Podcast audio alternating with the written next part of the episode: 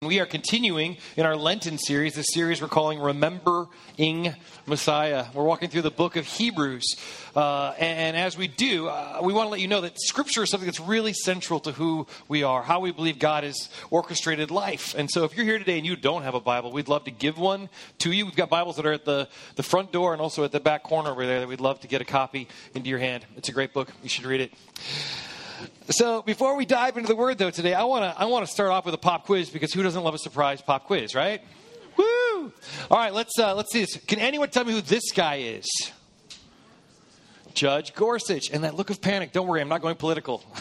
During the first service, I was like, you see people going, what's he going to talk about? Oh my goodness. Yes, this is, this is Neil Gorsuch. Neil Gorsuch is President Trump's appointee for the empty seat uh, on the United States Supreme Court. And so this last week, we've been listening to uh, the, the nomination process, the confirmation process, and they, they've been airing it live on, on air during the day. And so I've been trying to listen to as much of it as I can over lunch breaks and that sort of stuff. But I got to tell you, it's been a little bit difficult to sit through it, to listen to it. I mean, this process is supposed to be nonpartisan and non political. But if you've listened to any of it, it is it's very political, and I think both sides have brought sort of their A game to this conversation. Uh, uh, and this thing that was supposed to, you know, be basically a, a, rubber stamp in some ways. I mean, it's a political process. Don't don't write me emails about that. Uh, but at any rate, the point is, it has become something far more than it should have been. Uh, and really, all of that started way before this week, way before these confirmation hearings. Really, this started all the way back during the election. In fact, in many ways, the last two years of campaigning, the last two years of, of these, uh, what do you call it, conventions and commercials and all of the political stuff, really all of that was about this. Was about this moment in so many ways. So many of the people that I talked to during the election process said that really more than they were voting for any particular candidate, they were trying to vote for the right to have their party put the candidate in place in the Supreme Court who would represent their values, their ideas, their beliefs, their systems. And so, really, it was a lot more about this than about the election of the president in, in some ways. It's a big deal, right? I mean, the seat on the bench has been vacant for the past year, and it's a seat that will be the deciding vote on many tie breaking issues. It will swing it one way or the other. And this judicial appointment is for life. This person is going to be in this role for decades, the legacy of which can and will shape the law of the land for decades. It's a big deal for generations.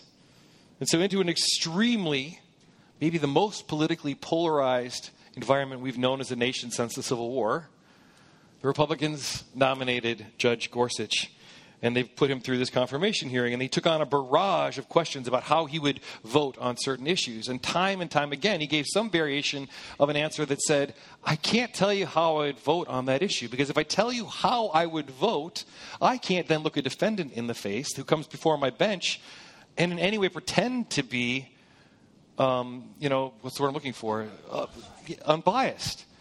I couldn't look that defendant in the eye and somehow pretend that i'm Uh, that I'm being fair or impartial. How can I be a fair judge if I announce my rulings in advance? And it makes sense. I get it, and yet that's hard. It's hard because we don't know. And I think most of the roots of the questions were an idea of can we trust you? Will you represent us, our needs, our priorities? And for the most part, Judge Gorsuch's hands were tied. He couldn't really answer beyond just pointing to his own record as a judge. And so, yes, the confirmation hearings were a little rough, a little hard to listen to. But that's how our system works. I mean, that is democracy working. Whether or not it you know, feels great or not, it, that's how democracy works. Uh, Winston Churchill famously said, Democracy is the worst form of government, except for all the others. and I think that, that really is, I mean, that, that captures it so beautifully. The truth is, we're going to get through this process, and whomever is nominated will do their best, and they will serve faithfully for years until they die, at which point, another imperfect human will take that role and they will serve faithfully until they die. That's how the system works. And it's a good system even when it's not at its best. It's good. But it's also made up of humans who are flawed and imperfect and mortal and die and need to be replaced. It's not perfect, but it's the best we've got.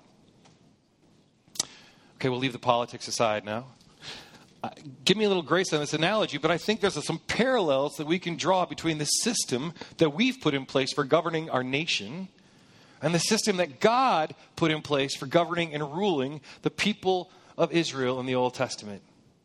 All right?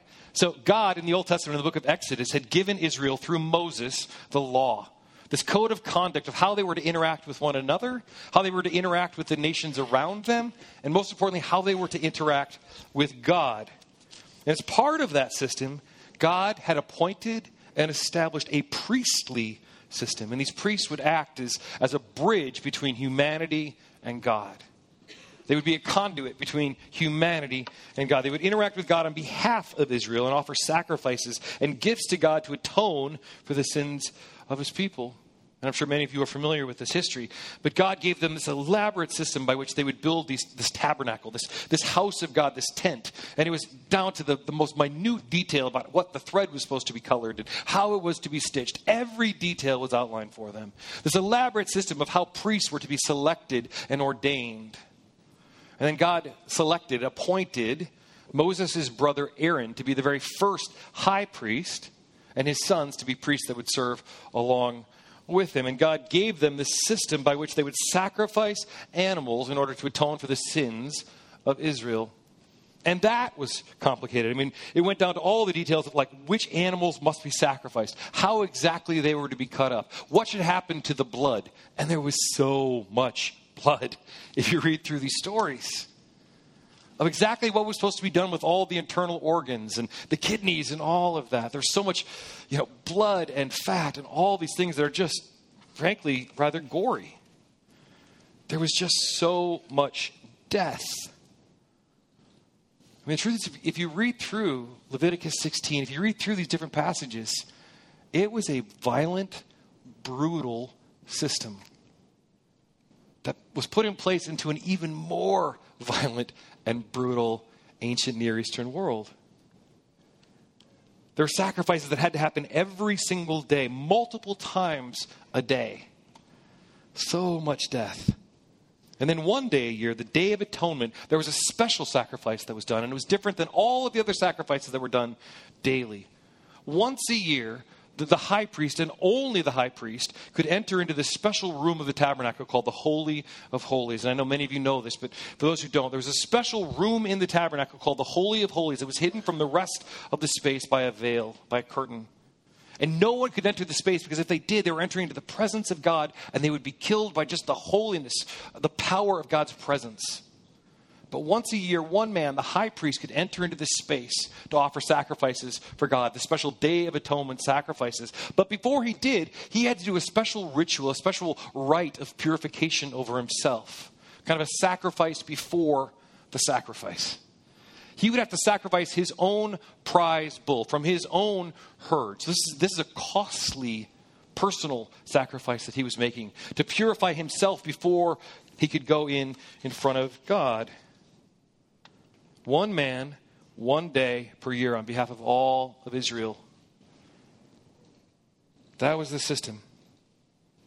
That brutal, violent, gory system. And it stayed the system for centuries, hundreds and hundreds of years. Well, fast forward to the book of Hebrews, fast forward to the, the first century, and the author of Hebrews is writing to this group of Christians, most of whom had been Jewish most of whom had come from the systems where they still understood the role of the priest. They understood the role of sacrifices. They, they understood all of this, the violence of this and the beauty of this, and this is how we can be atoned, and this is how we can have a relationship with God. And one of the reasons that many of these Christians were walking away from Christianity and going back to kind of their Jewish roots is they saw Christianity as largely abandoning the system of priests that had been so central, so important to their religion, so important to how they could understand how this works with God. And to that, the author of Hebrews writes this. This is the end of chapter 4. So then, since we have a great high priest who's entered heaven, Jesus, the Son of God, let us hold firmly to what we believe. And there's a whole lot that's packed into this little passage. Okay? So then, since we have a high priest, Christ did not come to abandon the systems of priesthood. In fact, he came to fulfill it. He came to do what no priest before him could do. He became the high priest, and not just the high priest, but the great high priest. What the old system was able to do in part and imperfectly, Jesus now does completely and perfectly. Amen. And he's not the son of Aaron, he's the son of God, it says. And he wasn't appointed by a man or by birthright, but by God himself. And he doesn't go into the Holy of Holies one day per year. He sits at the very throne of God, at the right hand of the Father, constantly and perpetually and perfectly advocating for us, arguing our case before the Father.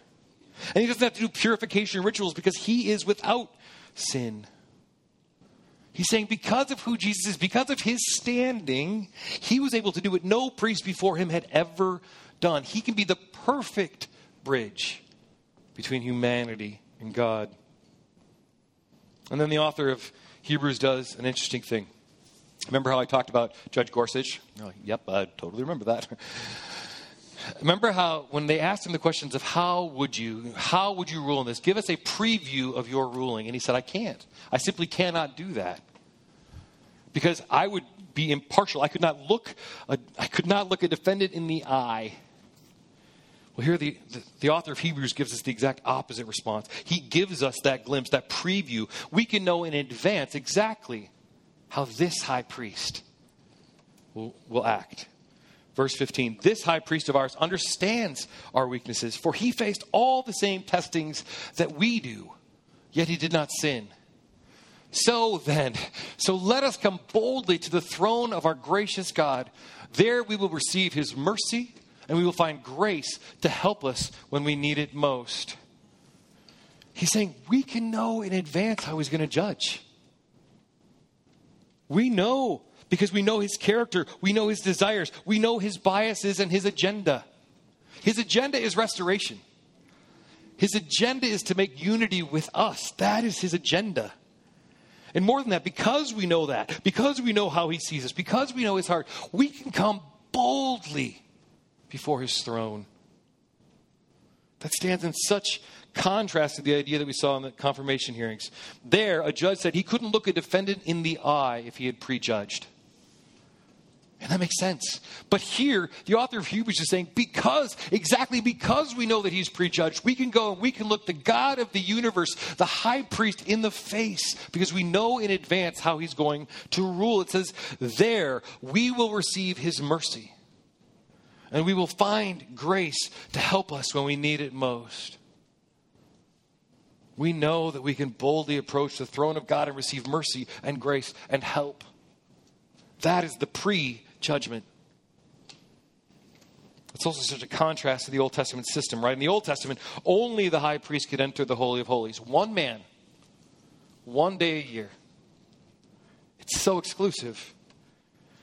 Now he's saying not only can that one man enter, but he's there all the time. Not one day a year, but every day, all the time, perpetually advocating on our behalf. And not just him, we are all invited. The veil is torn the curtain is torn, and all of us are invited to come into the presence of God. And now he's saying we can do that not timidly, not on our knees groveling, but we can come boldly.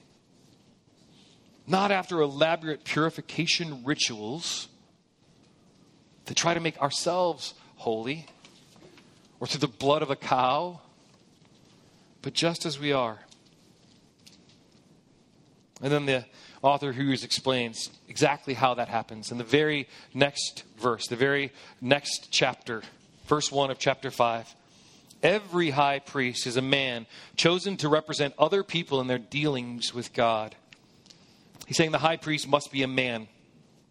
And the point of that isn't about gender, it's that the high priest must be a human. All right? Only a human can represent humanity before God. So the first point is the high priest must be human. You'll remember perhaps from verse, I'm sorry, from chapter 2 of Hebrews, which we looked at a few weeks ago, it said this Because God's children are human beings made of flesh and blood, the Son also became flesh and blood. For only as a human being could he die. And only by dying could he break the power of the devil, who had the power of death. Only in this way could he set free all who have lived their lives as slaves to the fear of dying. Boy, there's so much in there as well, right? Because God's children, he calls us his children, are human, the Son became human. For only as a human could he die. There again, we see the system of death. Satan, he says, is the why. Satan, the devil, had been given real power, real dominion in this world. Back all the way at the beginning of the book in Genesis 3, God had given dominion to man, to humankind. He had said, You are to rule over this, you are to uh, steward all of creation. But mankind traded that right, traded that dominion to Satan when we fell. In very real ways, Satan had power in this world, the power of death. And Satan demanded as his fee, as his pay, his due, he demanded death. He was the prince of this world, and his economy was death.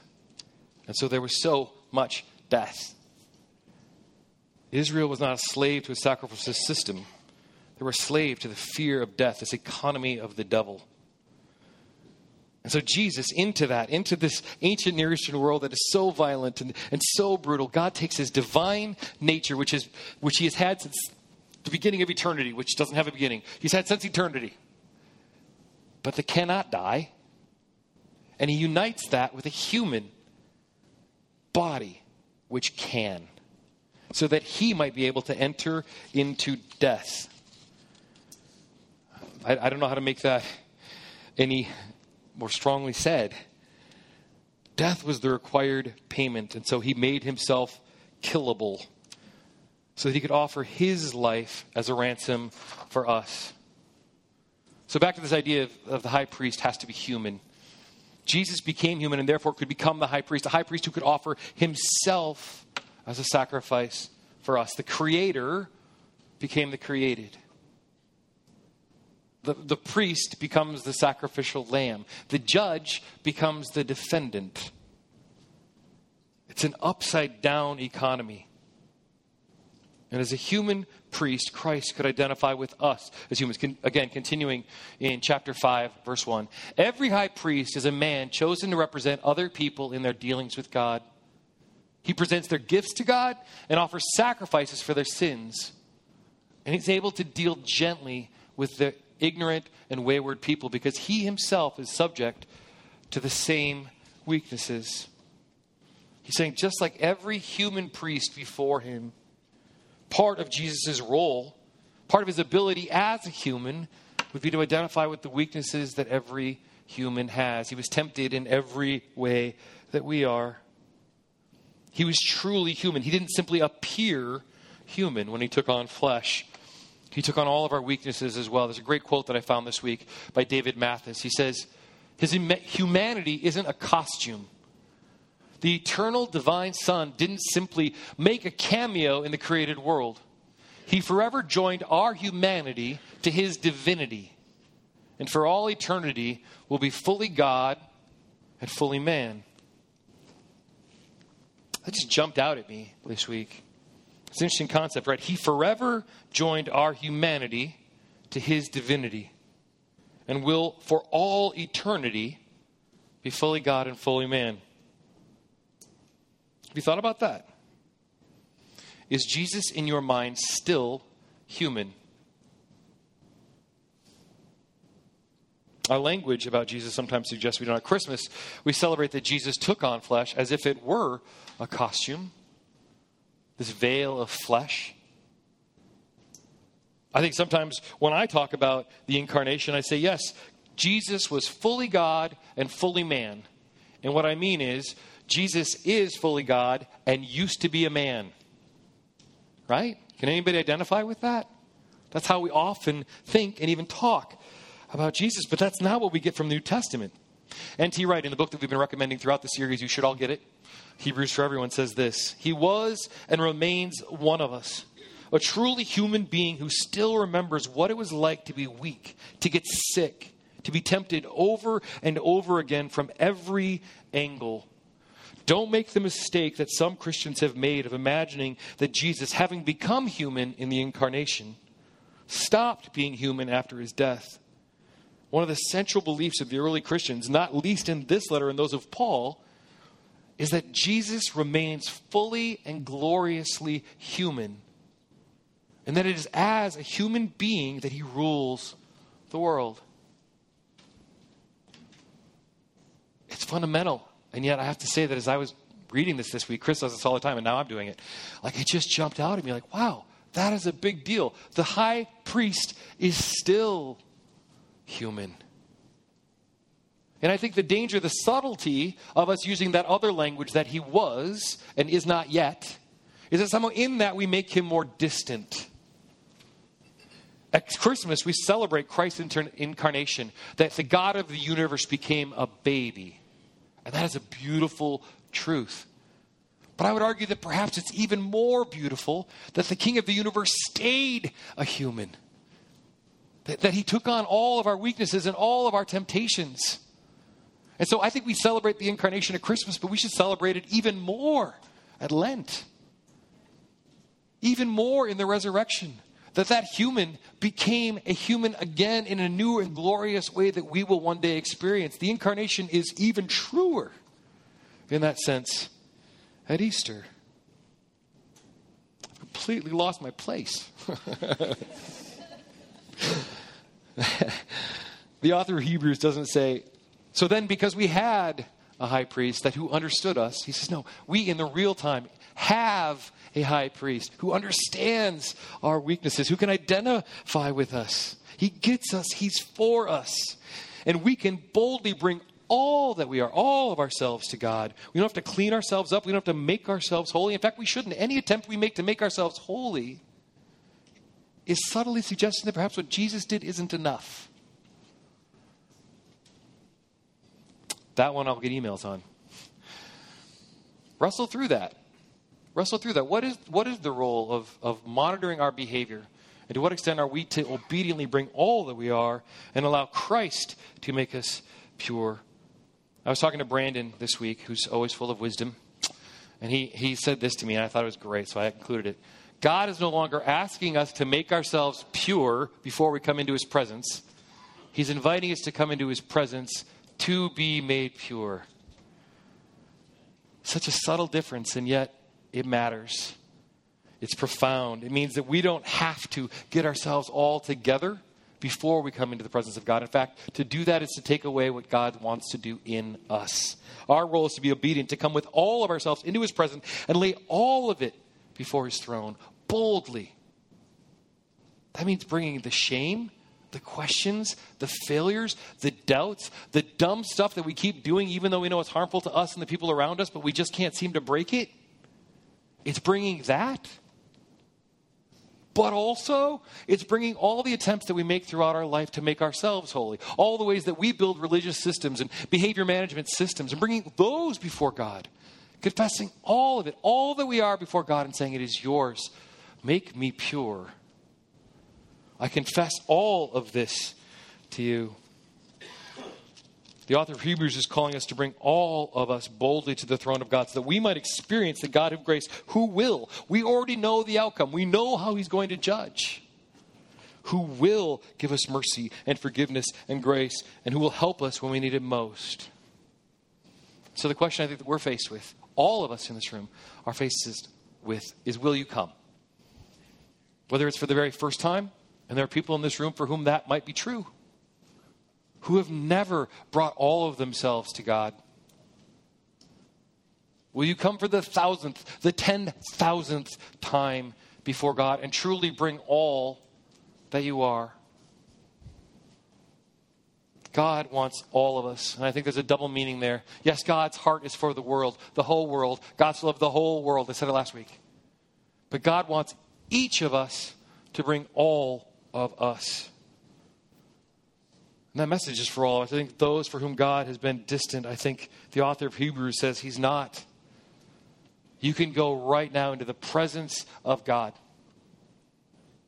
That's an amazing invitation that is unprecedented before this in history. Not since creation could man interact directly with God, and He's made a way for us to do that. But I think many of us in this room have probably been, been in faith for a very long time. And for those of us who have grown up in and around the church, I think the greater temptation is that we build up these systems, these, these ways of measuring who's in and who's out. We create these new modern legalisms to figure out exactly who's on the right side of which issues.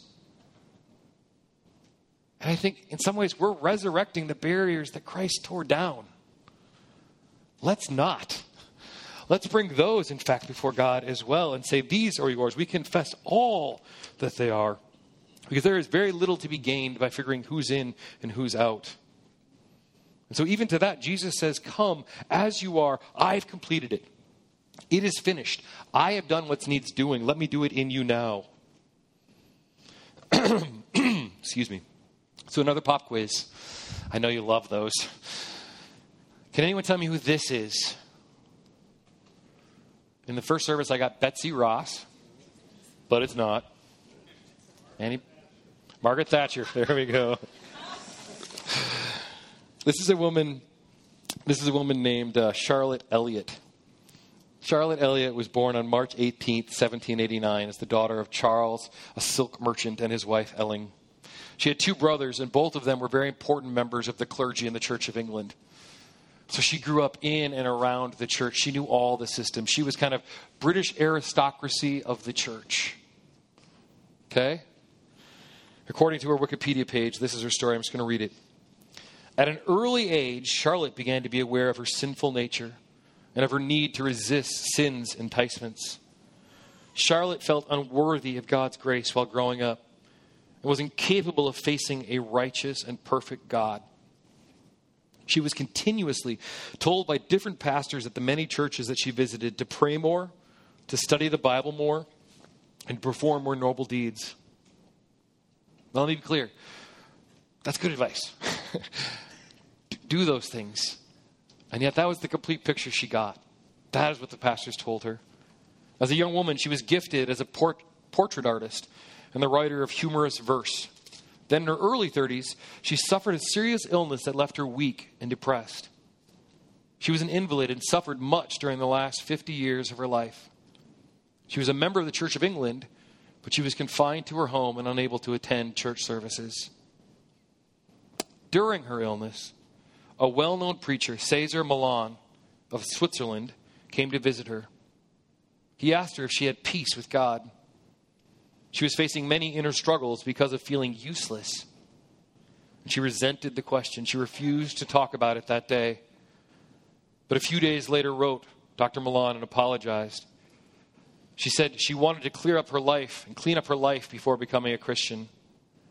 Malan answered, Come just as you are. She gave her life to Christ that day. Some years later, at age 45, Charlotte remembered those five words and began to write the seven verses of Just as I Am in 1834. In spite of being raised in a Christian home, she reflected on her conflicts and doubts and was unsure of her relationship with Christ. So she penned her words of assurance about Jesus loving her just as she was. William Bradbury composed music for her lyrics and published the song in 1849. It's a hymn that probably many of us have actually heard in this room. Many of us have sung. It's one of my favorites. I have an arrangement that I love. I hope we can do it here sometime. But it's a song that's been translated into, into languages all over the world. Billy Graham claims to have come to faith in Jesus Christ in response to this song. Literally, tens of thousands of people have experienced Jesus Christ and have had their lives changed because of this song. This woman who had grown up in the church, who knew all the right things, but who saw herself as worthless and useless, who felt that she was unworthy to go before God her life was changed, and the lives of tens of thousands of people were changed because she was willing to take the step of coming boldly before the God of grace, to boldly approach the throne just as she was. I want to read these words of this hymn over you, just to give you a picture of what it was that she experienced. Just as I am without one plea but that thy blood was shed for me, and that thou bidst me come to thee, O Lamb of God, I come. Just as I am, and waiting not to rid my soul of one dark blot, To thee, whose blood can cleanse each spot, O Lamb of God, I come. Just as I am, though tossed about with many a conflict, many a doubt, fightings within and fears without, O Lamb of God, I come. Just as I am, thy love unknown has broken every barrier down. Now to be thine, yea, thine alone, O Lamb of God, I come. And pray for us. Jesus Christ, thank you that from the very beginning of history, you've given us a means, a system by which we can approach you, that we can know your will, that we can be in relationship with you despite our failings. That's amazing. You didn't have to do that as a holy God, and we are so grateful that you have. God, we also confess to you that we oftentimes don't get this. We make this about so many things instead of simply focusing on Messiah, focusing on what you accomplished through Jesus. God, during this season of Lent, would you turn our hearts once again toward you? Would you remind us once again of all that you've done, of who you see us to be, and how we can live in that truth? We ask it in Jesus' name. Amen.